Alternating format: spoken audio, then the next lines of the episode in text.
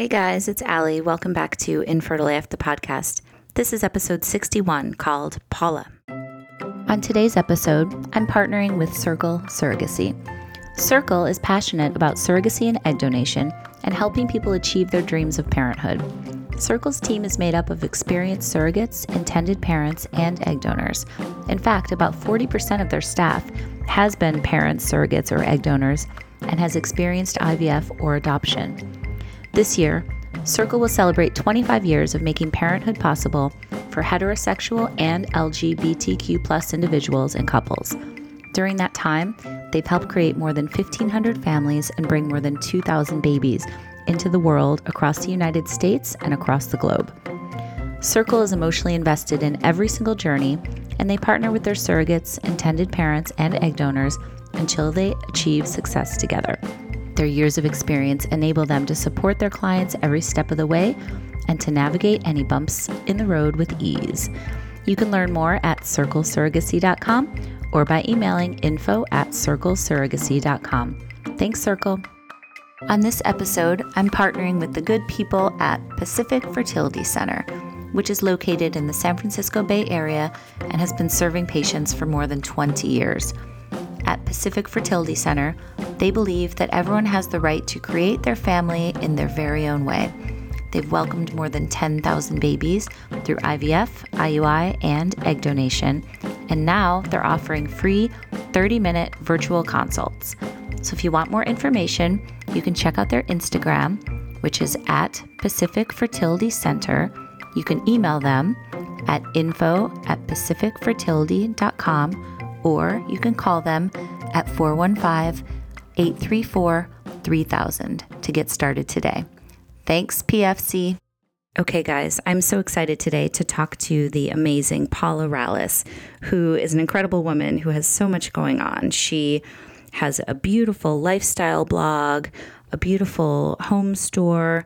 She flips houses, does interior design, talks about travel and style. She is a licensed pilot, so we're going to talk about flying planes too. And mostly, though, what we're going to focus on is her story, which began when she tried to have a baby with her husband, and for about a year they were unsuccessful. And then she discovered that she had a very rare medical condition where she was born with half of her reproductive system. So it's super interesting. And she's going to tell us all about that and how they ended up using a surrogate to have their gorgeous baby girl. So she's super cool and funny, and we had a great conversation. Paula, thank you so much for taking the time. And without further ado, this is Paula's infertility story.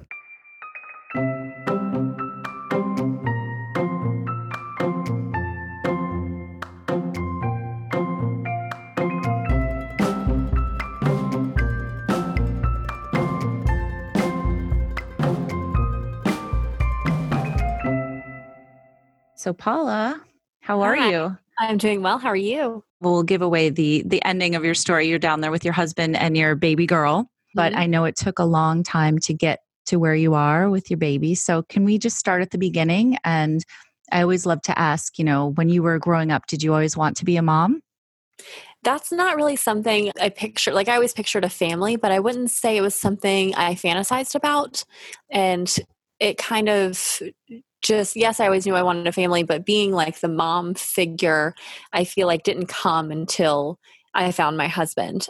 It was something that it was kind of in the back of the my, my mind, and you know, I'll get to it when we get to it, and wasn't in Mhm. any sort of rush, and never never thought that I would take the journey that we did. But uh, family was always yes in the back of my mind, but yeah, I was not expecting the the path that I took to Right. get there.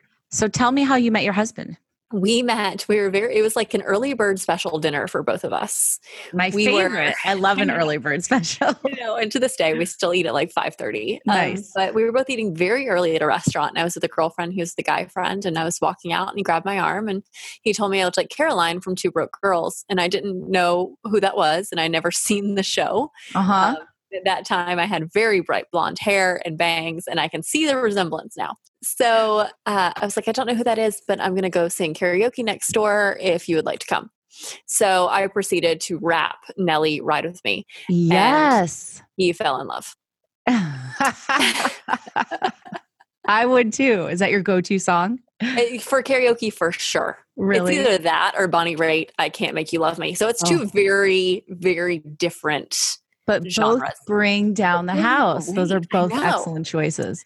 So, yes, we uh, started dating. We got engaged three months later. We got married six months later. Wow. Yes. So you just knew right away. Did he do any karaoke? No, no, he did not. Okay. Well, that's not fair. I know. He just watched. Right. Um, okay. But yes, it was a very quick relationship. We have both been married before. Uh huh. He is 10 years older than me, and we kind of just clicked. And Yeah. uh, I don't know if we were looking or expecting to find each other, but we did. That's awesome. Um, and yeah, it was wonderful. We got married um, in Greece, we eloped there. wow. And we knew we wanted to immediately that's when we really when i met him that's when you know i started thinking about family and kids and it just it progressed so fast that i was like well of course we're going to you know keep moving on this timeline that we have been and we're going to start a family right away and he's one of five and he wanted five kids and Wow. I, in some frame of mind, said okay to that at one point. but we, uh, yeah, we started trying to have children, and then um, we were unsuccessful for Mhm. about a year. hmm And I thought that was a little odd. I was 25 at the time, and um, you know, healthy, and had never had any abnormalities at the Mhm. doctor's office. My, you know, my periods were normal. Everything on the outside and inside, you know, that I knew of seemed fine. So it it was about a year into it that the doctor Mhm. said, "Hey, may, maybe you should go get checked out." hmm And go to like a, a reproductive endocrinologist, or who did they send you to? First, I was with my um just my regular OB, and she said, "You know, we're we're going to do." just the dye test and make sure your tubes are flowing make sure everything is going the way it should and Right. so that's what we did first and that was with my normal ob Uh huh. and i remember going in and she I, I wasn't quite prepped for how painful this quick little test can be. Yeah. and i just kind of started to cringe and i was like oh my gosh i was not expecting this at all. And Oh, i remember them both looking at a screen and kind of nodding their heads and said okay you can go. And thinking well that was odd uh-huh. and were you like, what does that mean? I was like, what is that? Yeah, exactly. I was like, there was really wasn't like a, an answer there. And I, I remember walking out thinking, okay, well, I guess they're going to send me test results or still very confused as to what I just did in the whole Uh-huh. process. And from there, I still had not been told test results. They just sent me off to a fertility center at that point. Okay. And What they, were you thinking? Were you I- like out? I, I, I just didn't. I guess I the uh, the test itself wasn't clearly explained to me, and it wasn't the point that you know in the infertility journey when you start googling things. I wasn't there yet. right. When you really try to like dive deep and say, okay, what's going on with me? I wasn't mentally. I was still very naive in this process. I didn't. It hadn't clicked. Like, okay, next step is a fertility doctor. What did that test say to make you sit? I wasn't asking the right questions yet. Yeah. Yeah. I was just Same. going I along any- with I had no Right. idea. So I started, you know, I went to the new fertility doctor and we started doing the blood tests and, you know, everything else. And I think it was like appointment three that I finally sat down with the doctor and he was like, What do you mean they haven't told you what's wrong with you? And I was like, I don't I don't know. He's like, You didn't like you didn't sit down with your OB and her tell you the results of that test. I was like, No. Mhm. This is the first time I've been told there are results to that Mhm. test. And he basically explained to me um, that I had a unicornuate uterus. Okay. I was born with half of my reproductive system. Wow. So I have one fallopian tube, one ovary, and half of the uterus. Wow. He said, Your condition's pretty rare, but there are women who have been able to get pregnant with your condition. Usually they can only carry up to about 30 weeks, but you know, there have been rare cases where they carry full term and everything's fine. hmm Oh my So So that was the first you had ever heard of that in your entire life. that, yeah, first time I'd ever heard of it. Wow. Um, first What time I knew I think? had it. And I just I was like, how does that even make sense? If I only have half, how am I having a period every month? Mm-hmm. how does that like how have i never like been irregular like i don't understand how if i only have half how am i Right. still working every month Yeah. Were they able to explain that to you? That still has not been explained. So many things Okay. have still not been explained to me. Right, right. Yeah, but basically, I, I was born with half. Um, they're pretty sure I only have one kidney, and yeah, I was just born that way. Wow. Okay. So how did you feel when you heard that? I was, I still didn't quite. I still had hope. I was like, okay, well, you know, but you said women have done this, and it's relatively normal, and to for women with my condition to still get pregnant and have normal babies. So I was still kind of hopeful in that process, and we kind of set up a game plan. Of I then understood, okay, well, I only have half, so it probably takes me. I could probably only get pregnant half as often as as the woman with everything Mm-hmm. in my head. So we kind of came up with a game plan. They decided to start with IUI, Mm-hmm. And we prepped my body for IUI, and we did two of those, Mm-hmm. and both of those were unsuccessful. mm-hmm.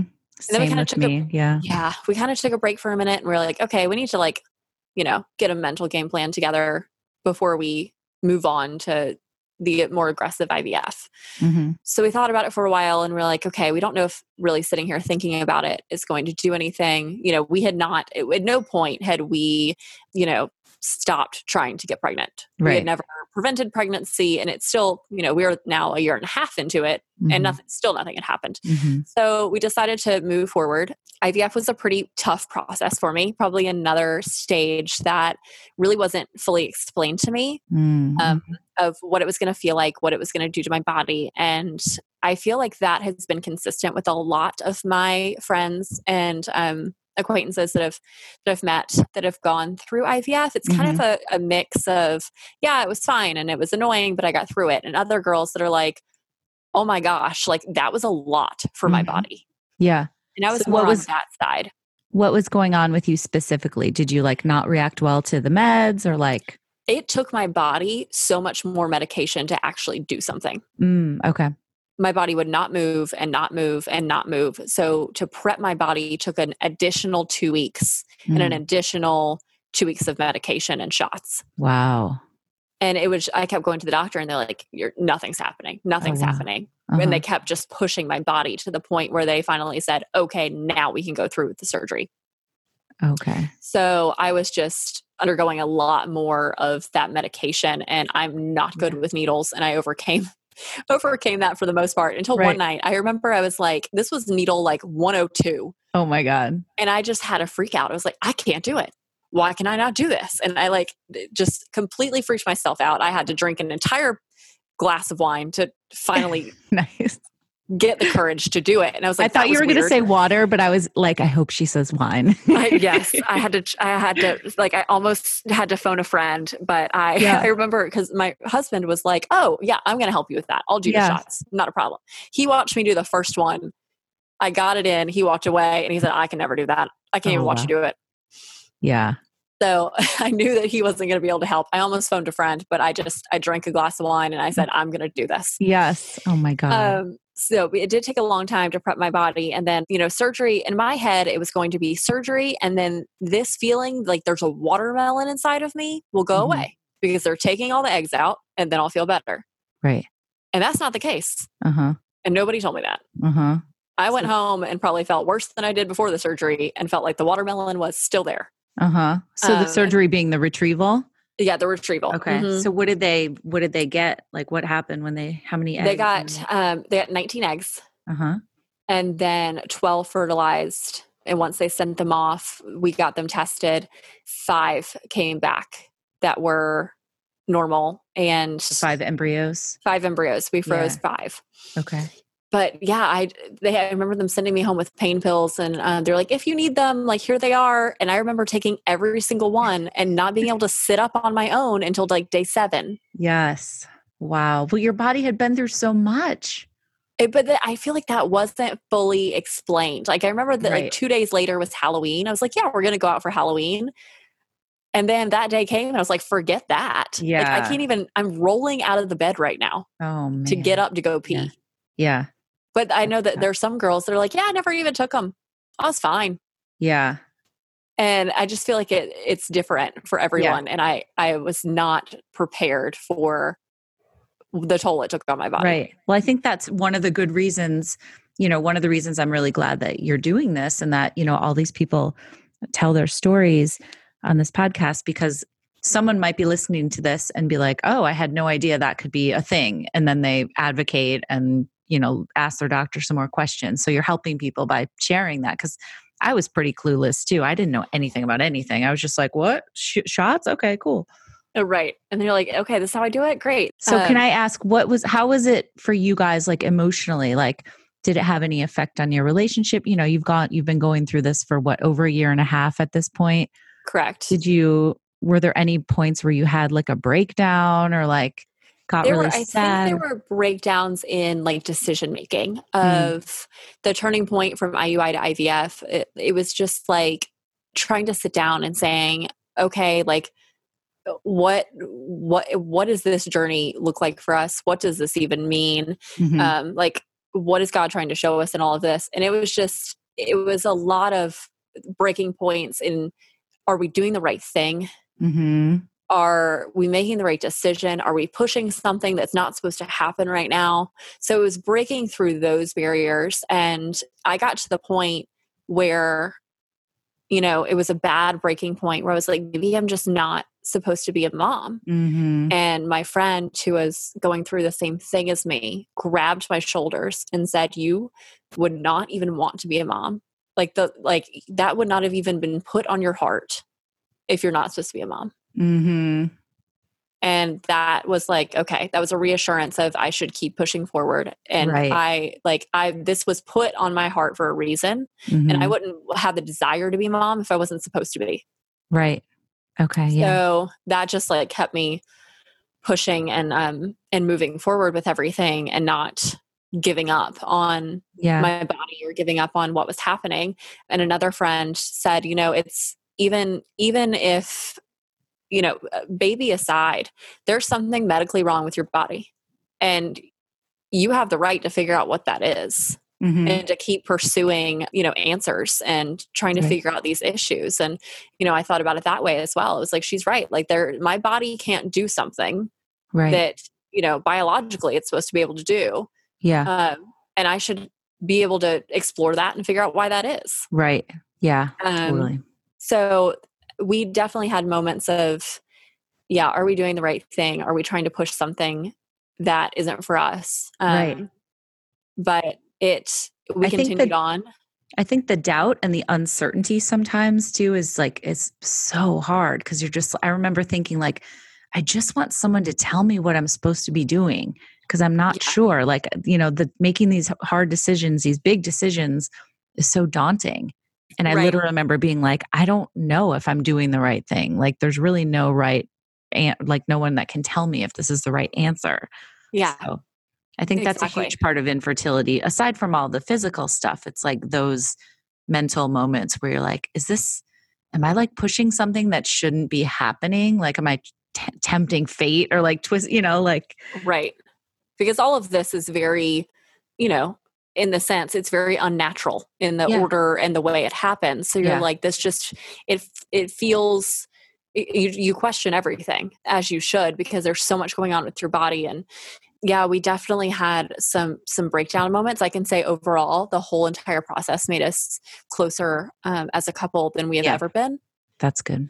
and has really challenged us. And uh, we've been able to stand by other couples going through this and hold their hands and watch them have babies long before we ever did. Mm, mhm. And um, I remember one of the girls that was going through it with us. She ended up getting pregnant about a year and a half before before we did, and Mhm. that was kind of you know couple number ten who you know beat us to that finish Yeah. line. And Ron looked at me and said, "You know what? I'm glad it's them and not us because they were at their breaking point, and we can take more." Oh, wow. And that was like I was so proud of my husband in that moment hmm for him to be because I know he's wanted this more than anyone. Yeah. Um, Oh, for him to that. be able to say like we can take it, and they were at their breaking point, and I'm proud to be there for them, and I'm happy to be there for them and celebrate Aw. with them. Ron, Yeah, that was what a good guy. incredible. Yeah, I was so just incredibly humbled and proud, and um, Yeah. that he could see, you know, this is our role. This is this is why we're going through this is to stand by them, Wow. That's and great. we can handle it. Yeah. So tell me Uh, what happened next. So this is around Halloween and tell me the next Next steps. So I um they they told me I could not do fresh embryo transfer. I would have to do frozen because my body was going to take longer to recover after Yeah. the retrieval. I was like, okay, so you know, what does that mean? Like a week? And they're like, no, it- means like a month to a month Mhm. and a half. So I finally did a transfer in January. okay. What year was this? This was, let's see, uh, this was 2017. Okay. I did a transfer in January Mm-hmm. and it was unsuccessful. Mm.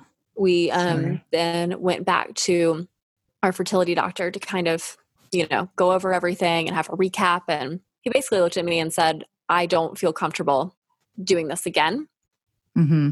until two things happen. He said, I want you to do a biopsy on your uterus, and we want to do this experimental treatment on you where basically we're going to shoot chemotherapy drugs into your uterus Whoa. to try to thicken your wall. Mm-hmm. And I, I was like, um, what? Yeah. you want to you want to shoot what where? Yeah. And that was pretty much their answer. And they were like there's some you know there's some research around it that had you know I, this was i think after the transfer and then we came back to the doctor. It was months before like a few months before that test results had come out where this had been successful on a few people. Mm-hmm. and that i was I, it got to the point where i felt like a test monkey Yeah. and I knew that I was an, an unusual case. I knew that my condition was rare, and I felt honestly like they were looking for a, a success story out of me Mm. and not my best interest. Mm-hmm. So that's when I finally said, I have to walk away from this. I don't feel comfortable anymore. Mm-hmm. Um, I don't feel like your bedside manner is there at, at all. I don't think it's present. And I don't feel like I've been, you've explored options that are best for my body and for my Mhm. embryos. Good for you. So we walked away from that fertility center. Um, Wow. and we uh, it took us a while to kind of again we were in that period of what's next what do we do what path is for us within this time period um, around probably around i want to say april i went to mexico with a friend mm-hmm. Came back and had that question of when was my last period Mm. and i took a pregnancy test and i was pregnant Whoa. yeah and uh, How did that feel? it was it felt incredible and i you know i jumped to the the conclusion of oh my gosh this is you know this is why it didn't work and this is why you know it wasn't meant to be that the transfer happened because i was going to get pregnant and um we were so excited and i told ron right away and he had you know tears streaming down his face and Right. it was just an incredible moment and i went in back to that fertility center and they did all the blood work on me and like they, i could hear them around the office going you'll never guess who's pregnant Mm. and they had like a team meeting that morning and the doctors told me they were like we we can't believe it Wow. so i kept going back to the doctor kept getting blood work done i ended up miscarrying around eight weeks Oh, I'm so sorry, Paula. It's it's you know it's um it yeah it was a life-changing moment it was something that i never thought i would experience on Mhm. top of all of this so it again it took us a while to bounce back from that and Mhm. take you know another long break and just try to figure out what was next for us meanwhile i was doing a lot of things personally i decided to go back to school i ended up getting my pilot's license I saw that on your website. Wait, can we talk about that for a minute? yes. What? That's amazing. We, Was that uh, something you always wanted to do? No, funny enough, we got stuck in the Hamptons, and there was a Don't series. you hate of, when that happens? Don't you hate it when you get stuck in the Hamptons? There was a series of I don't remember random thunderstorms, or there was some, or maybe it was a hurricane. There was something that happened, and we were stuck. And we were in the. We came from the Hamptons. We were in the city, and our flight was the last one to get canceled out of JFK, and we had um, a very important court date that we could not miss hmm and we were calling airlines and no one could get us home for three days Okay. we we stood in rental car lines every rental car at jfk laguardia all of the, the the airports were sold out Oh it got to the point where i heard people were headed south and i asked if i could pay for the rental car and get in the car with them Right. and they looked at me like i was crazy and i was like okay we got to abort that mission I looked into buses, I looked into trains, and I got Oh to the point God. where I said, "Oh my gosh, who do we know that has a private plane? Yeah. We've got to get home." Um, so we finally found a friend that he sent his plane up to get us and brought us home, and I was like, Oh, "That wow. was such an end of the world situation." And I never want to be put in it again. I was like, forget it. I'm getting my pilot's license. Oh my God. I love that that's your takeaway from that I situation. was like, I never want to feel like I'm stuck. And I can't, and I, I get very angry when I don't know things or I don't know Mhm. how to do things. Right. And I was like, I'm pissed that I don't know how to fly a plane. And I can't jump in a plane and know how to fly it. That's incredible. so I decided to get my pilot's license. So yeah, I, I got got that. Um, I decided to go back to school and get my master's degree. So I was um, doing that as well. Masters and I what? were- journalism. Oh wow. So I was doing that. Ron and I were flipping houses and, and doing real estate that we do um, day to day. Mhm. And it was just a busy time for us. And we kind of Got a lot going on. Off of it. Yeah. It just took our, our minds off of it for a little while. And, but it was always looming in the back. And, you know, we had four embryos left in the freezer and Yeah. we said, okay, you know, it's probably time to, to make a decision. So, um, actually, for one of my papers, I wrote it on on infertility and used a quote from Circle Surrogacy, in- Okay. located in Boston. And so, when Ron and I were talking, and in our heads, we kind of originally at the fertility center, they said, you know, there's always surrogacy, but that's a down the road decision. Well, that down the road decision moved up very quickly. Mhm. And um, when Ron and I were discussing it, I was like, well, I actually know of know of a surrogacy agency. So we reached out to Circle and had a great conversation with their president. Mhm. And um, Sam is awesome and has been through the whole process himself and felt very comfortable with them and loved that they're in Boston because I was going up there all the time anyways for school. And it, it was just a good fit and it was a good match for us. And so we decided to sign up with them and, and start this surrogacy journey Mhm. not knowing what to expect and um, you know i we kind of we thought about maybe using someone we know but my sister struggled in her pregnancy i had another sister that had a miscarriage and i had a, one sister that wasn't even married yet and i could not even do that to her Mhm. so uh, we had exhausted the family options Right. and uh, we decided to to move forward with circle and there was there was a wait as expected to kind of it be interviewing surrogates and meanwhile we just put a profile about us and who we were in and Mhm. um, hoped for the best Mhm. and uh, about four or five months later we got an email saying hey there's you know a candidate that we want you to take a look at and it's kind of like a dating situation you know you look at theirs they look at yours you both have to agree if you want to chat Right. and we got a profile for a woman named Debbie who lived in Indiana. Mhm. And we just got such an amazing feeling reading her profile and seeing photos of her family. Mhm. And um, it was just immediately we we emailed Circle back and said, yes, we want we want to meet Debbie. We want to talk with her.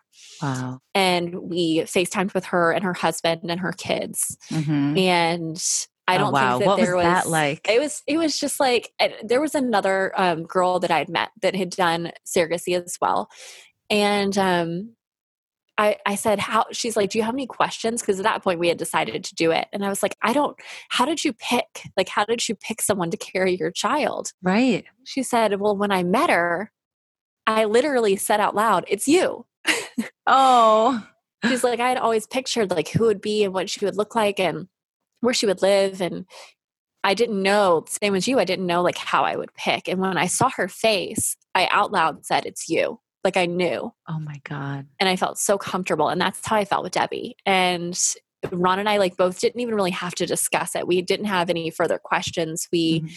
we both knew when we got off the phone that that was it that, that Mhm. she was going to be our surrogate and we had just such an overwhelming warmth from her Mhm. um, knowing that she truly was doing this to that was kind of another uh, misconception that we had about surrogates is you know these are people that need the money and um, you know are just doing this because it's a way to get said money Mhm. um, but Debbie said, you know, there were, she works at a hospital. She's like, there were nurses on my floor that were surrogates. And she's like, I always felt like there was something missing from my life and that, you know, I could do more. And pregnancy was always easy for me and I loved being pregnant. And she's, when I saw all these nurses, she was like, that's something I can do.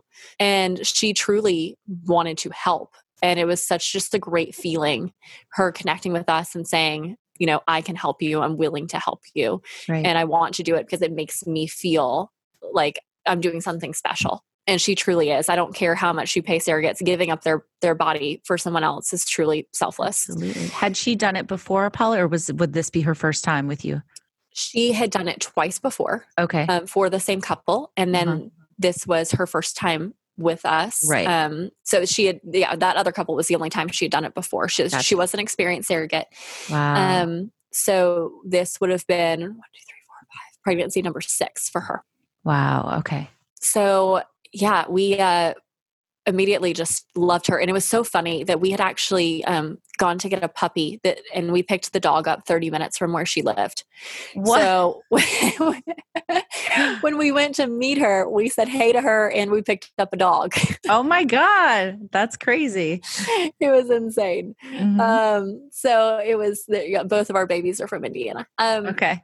but at this yeah at this point we had asked circle we were like hey you know we don't really love our fertility center we'd like to make a change and maybe you know a fertility center that works with surrogates more often Yes. um, is that a thing and they were like absolutely they gave us a few names of doctors and actually other intended parents that had used circle that had also used these fertility centers Great. which was very helpful. So they recommended um, Dr. Danny Schmond, who works for San Diego Fertility Center.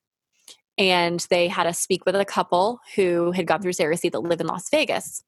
Same thing. We had a lovely conversation with this couple. Turns out they go um, they go to our brother-in-law's church in Las Vegas. What? So they knew his family Oh and it was just crazy. And they were like, "Oh my gosh, we love Dr. Danny Schmond, and he's so great." And so um, we decided to we did like a quick phone interview with him, and we decided to transport our embryos to San Diego, which is frightening. mm-hmm. And so another thing that I never thought I'd be doing Right. Because he was San Diego based. Yes, he's San Diego based. So I was shipping my embryos from South Carolina to California. Wait, couldn't you fly them though yourself? I thought about that and I was like, ooh, do I want that responsibility? yeah. Uh, Sorry, not like, to make light know. of the situation. Like, This I don't know. We definitely thought about that. yeah, Definitely did. But we decided to leave it to the professionals. sure. Um, but that's something that we never considered. And we are like, what if something happens to them? totally. Because the insurance for said transportation only goes up to, I believe, I could be, it's either 5,000 or 10,000 is all that they will cover Whoa. if something happens. And at this point, we were roughly a hundred grand into this, maybe Sure. more, Mm-hmm. maybe 200 at that point. Mm-hmm. Um, and we're like, wow, that doesn't even, that doesn't even even- cover, cover part of it. Not even a um, drop in the bucket. Not even a drop, but it Yeah. was the only, it was the only insurance company that offers this type of insurance. It was our only option. So we said, okay, well, I guess we have to just do this one and pray Right. that nothing happens. yeah. So um, So they, they- did arrive. Sorry. So let me Diego. ask some. Sure. I a, uh, sorry, I have a logistical question. So yeah, does it does it happen on like a commercial plane or was it uh, it does happen on a, car? it does happen on a commercial plane, and they Okay. they get it there within 24 hours. okay. So Yeah, yeah, that I must was. have been nerve wracking. oh my gosh, you have no like you have no idea Yeah. how like I was just waiting on San Diego to call me and say they're here. Right. And then they checked them and make sure there was no, you know, leak or anything that Right. happened to the container. Yeah. And they arrived fine, but it was a very nerve wracking 24 hours. Of course.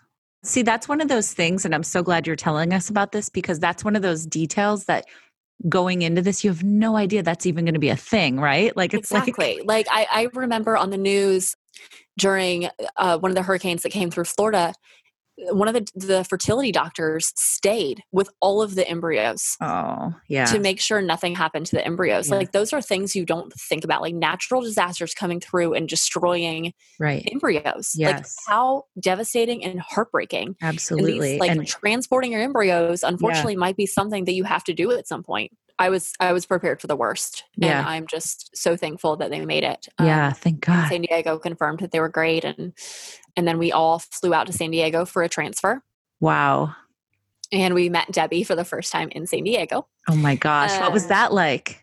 It was so great. And I felt like I already knew her. Yeah. And it was just awesome to, you know, have her and her husband there. Mhm. Um, and she uh she all she brought us all matching socks for the transfer Cute. which was the cutest and dr danny schwann was so great and uh, he said you know everything went perfectly we transferred a baby boy at that point Did you guys decide the gender or was it just We like the did. healthiest? Okay. we did decide the gender at that point and that transfer was unsuccessful Oof. so that was embryo number two that had been unsuccessful and at that point san diego questioned whether our embryos were good Oh wow. because everything had gone so perfectly Right. Oh, and so um, sorry. questioned like whether they had been you know thawed and improp dethawed improperly whether they had been frozen improperly but so, they thought that something you know he said we want to do one more if the next one is unsuccessful we think we're going to just have to destroy this batch of embryos Oh my God. And start over and that was a heartbreaking moment for me because I, again i never considered having to do this more than once hmm so we all you know again we kind of recovered from that moment prepped for another transfer Right. How long did you have to wait between transfers? I believe it was um it was a little over a month Oh because we had to wait and then she had to prep Debbie had to prep for a month Yeah. and then we had to get her out to San Diego. So I want to say it was about a month and a half between transfers. Yeah. And um so we uh we were uh in between travel so we did not go the second time with her to San Diego and we were Mhm. just, you know, on the phone and waiting for, you know, good news from Dr. D and uh, we transferred a baby girl hmm and you know did the dre- dreaded waiting period and Yes. It's the worst. yes ron and i were um, coming back from out of the country and the plane touched down in atlanta and we turned our phones back on and all i had ever gotten were phone calls because all the news i'd ever gotten was bad. Hmm and i didn't know when it was good news that they send emails. Mm. so i opened my email unexpected and i just started bawling. And ron was like what's going on? I was like debbie's actually pregnant and he started crying. He's like, "Why'd you open that email without me?" I was like, "I didn't know it was going to be an email. Oh, yeah. Little warning, guys. I didn't know." And Yeah. we both just started bawling, And and you're on the plane. everyone is staring at us. I was like, "Everyone thinks we're probably runaways, and we just landed in America, and we're like celebrating, and customs is about to come after us so hard." and we were like all the way through customs we were just like crying and i posted it to instagram immediately like uh, this entire time i had been documenting my infertility journey and updating followers with Right. like within moments of us learning heartbreak we would we would show them what we were going through and i felt like that was really important the entire time Yeah. Were you of getting a lot of are- i was getting so much feedback Yeah. of to this day i get feedback of women that i was besides their husbands i was the only person that knew that they were going through infertility treatments wow. and that broke my heart Yeah. and so i wanted everyone to see this is what it's like this is what heartbreak feels like this is Mhm. the struggle this is the Mhm. journey that so many people around you are going through and you have no idea Yeah. That's so this great is that you what did your daughter, your sister, your cousin, your best friend, this is what they could be facing. You have no idea. hmm And I wanted to just stop the questions of when you guys going to have kids or just the just the misconceptions that are out there. I wanted people to see what this journey looked like even though it's ugly sometimes Yeah. and it's hard. hmm And so as soon as we landed, I I, I had not called my mother. I had not I, I hadn't called I had not texted anybody. I just posted it to Instagram.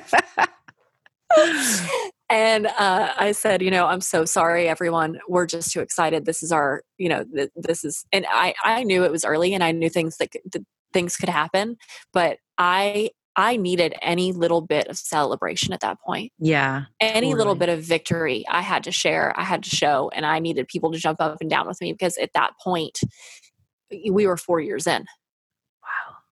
And it was rough. And like any, I was like, I don't care if she's pregnant for an hour. I don't care. I'm not Right. waiting. I'm Yeah. gonna, I'm gonna tell people right now that there's a possibility.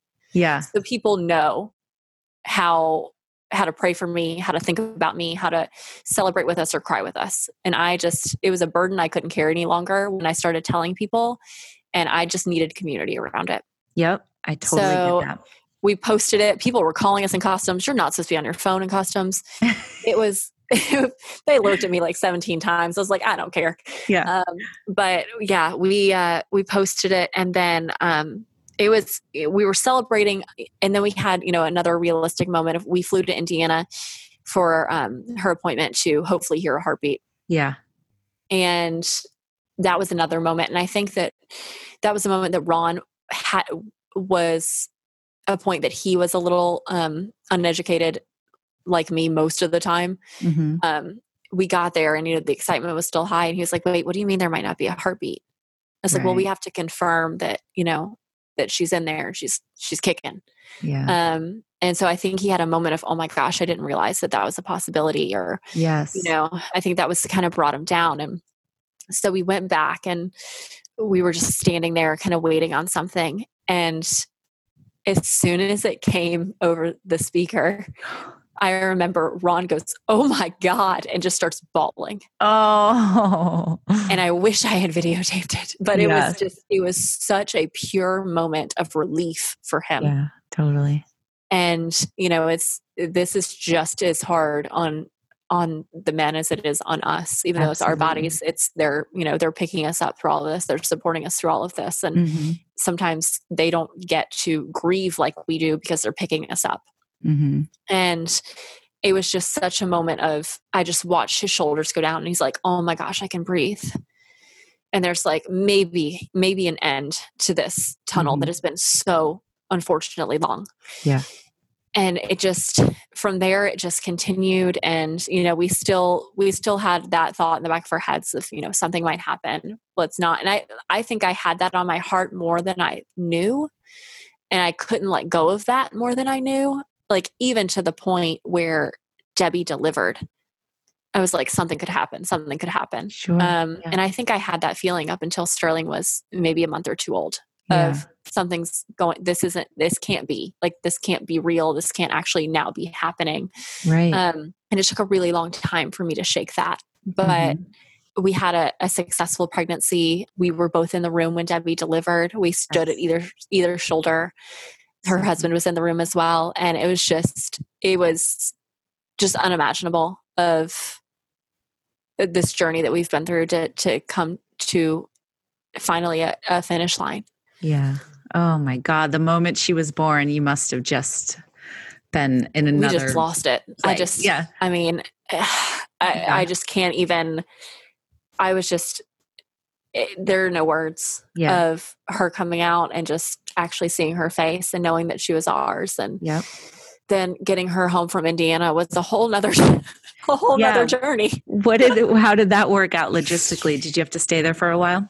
we stayed uh, for two days and then they released us and it's that's another um, thing i wasn't really prepared for is you know we went to indiana we actually debbie was a week late so we were in indiana for a week and um, we just kind of hung out went to the movies Mhm. um, and then I, it was a little daunting in the hospital after all of this with a newborn and i wanted more than anything for someone i knew to walk through the door Mhm. and i knew that wasn't going to happen Mm. Mhm. and that was a little hard for me because I knew that you know timing was going to be off. Getting family out there was going to be super hard. right. Um, so I just said, you know what, it's just going to be Ron and I, and we'll see you guys when we get home. yeah. But I didn't realize how that was going to affect me on top Right. of not sleeping for like three days. Right. Because um, it sounds like did she have a natural birth, not a C-section? Correct. Okay, so you weren't able to plan it, like you're saying. Correct. it. Yes. And then we actually um, we got you know opinions from a lot of different friends, a lot of different doctors, and we uh, we flew home. We flew commercial home. Okay. and we uh, we drove an hour and a half to the airport. We uh, had a layover in Atlanta and finally got home to Charleston around 9 p.m. Uh-huh. And coming over the Charleston Bridge, I was like, "Oh my gosh, I cannot believe I'm home and with a baby." I just got the chills. Like I Navy sealed that child through those airports, and I was like, I think I was like sweating bullets until the moment I, she was the champ. Did not cry once. oh my god. through to it like i was but i finally got home and i was like oh my god i can breathe Yes. um and it was just an incredible moment of just feeling like you're on top of the world and like you just conquered all when you get a 38 hour baby home Right. Um, and it was it was just insane. And just bringing her home was so crazy. And knowing that you know, after five years, you were finally to a to a finish line. So that was yeah. She was, and they did for Sterling. They did unfreeze our remaining three embryos to pick the strongest. Mm-hmm. And I didn't know they could do that. And I okay. asked just thinking, I wonder if they can. Right. And they said, actually, we were going to suggest that. Yeah. And then do so they refreeze the other ones? They re and there's a possibility that they can't. There's a possibility always that the embryos won't make it, but they did okay. refreeze the other two okay. females. Uh-huh. So we still have two embryos uh-huh. waiting, and we are currently searching for our next surrogate. Debbie is unfortunately retired. Oh, well, wow, Debbie, what an amazing woman. As much as we begged, she is retired. we loved her so much. So yes. we are now um, on Circle Surrogacy round two, searching wow. for a surrogate. Um, oh my gosh. And I actually, unfortunately, went through another miscarriage last weekend. Oh no, Paula! I'm so, so sorry. Uh, we are, you know, always um, just. It's been a huge up oh, and down to even yeah, like process or cover everything that we've been through. But I think overall, it's just we would not trade this journey for anything. Yeah, because of how much we've grown. Because of um, I did my entire capstone for for grad school on infertility. Mm-hmm. And I think at this point, I've talked or interviewed probably over a thousand women. Wow. I would not yeah. trade that for anything. I've, yep. I have so many friendships. I have so many relationships that I would not have had if I had not been through this. Um, right, it's been an honor to stand next to so many women for the five years that I have and continue to stand next to them mm-hmm. and fight for them. And um, it's just, it's been an experience that I, it's made me who I am. Yeah it's made me a stronger mom and a stronger wife and a much stronger woman. And I just I know that everything that we continue to go through is absolutely for a reason and it's not in vain. And I'm just I'm thankful for all of this pain, all of these valleys, because it's we've come out just completely different people.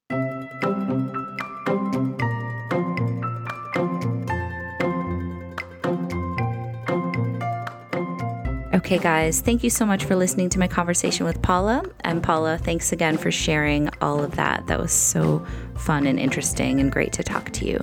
So, guys, definitely check out her website, paularallis.com.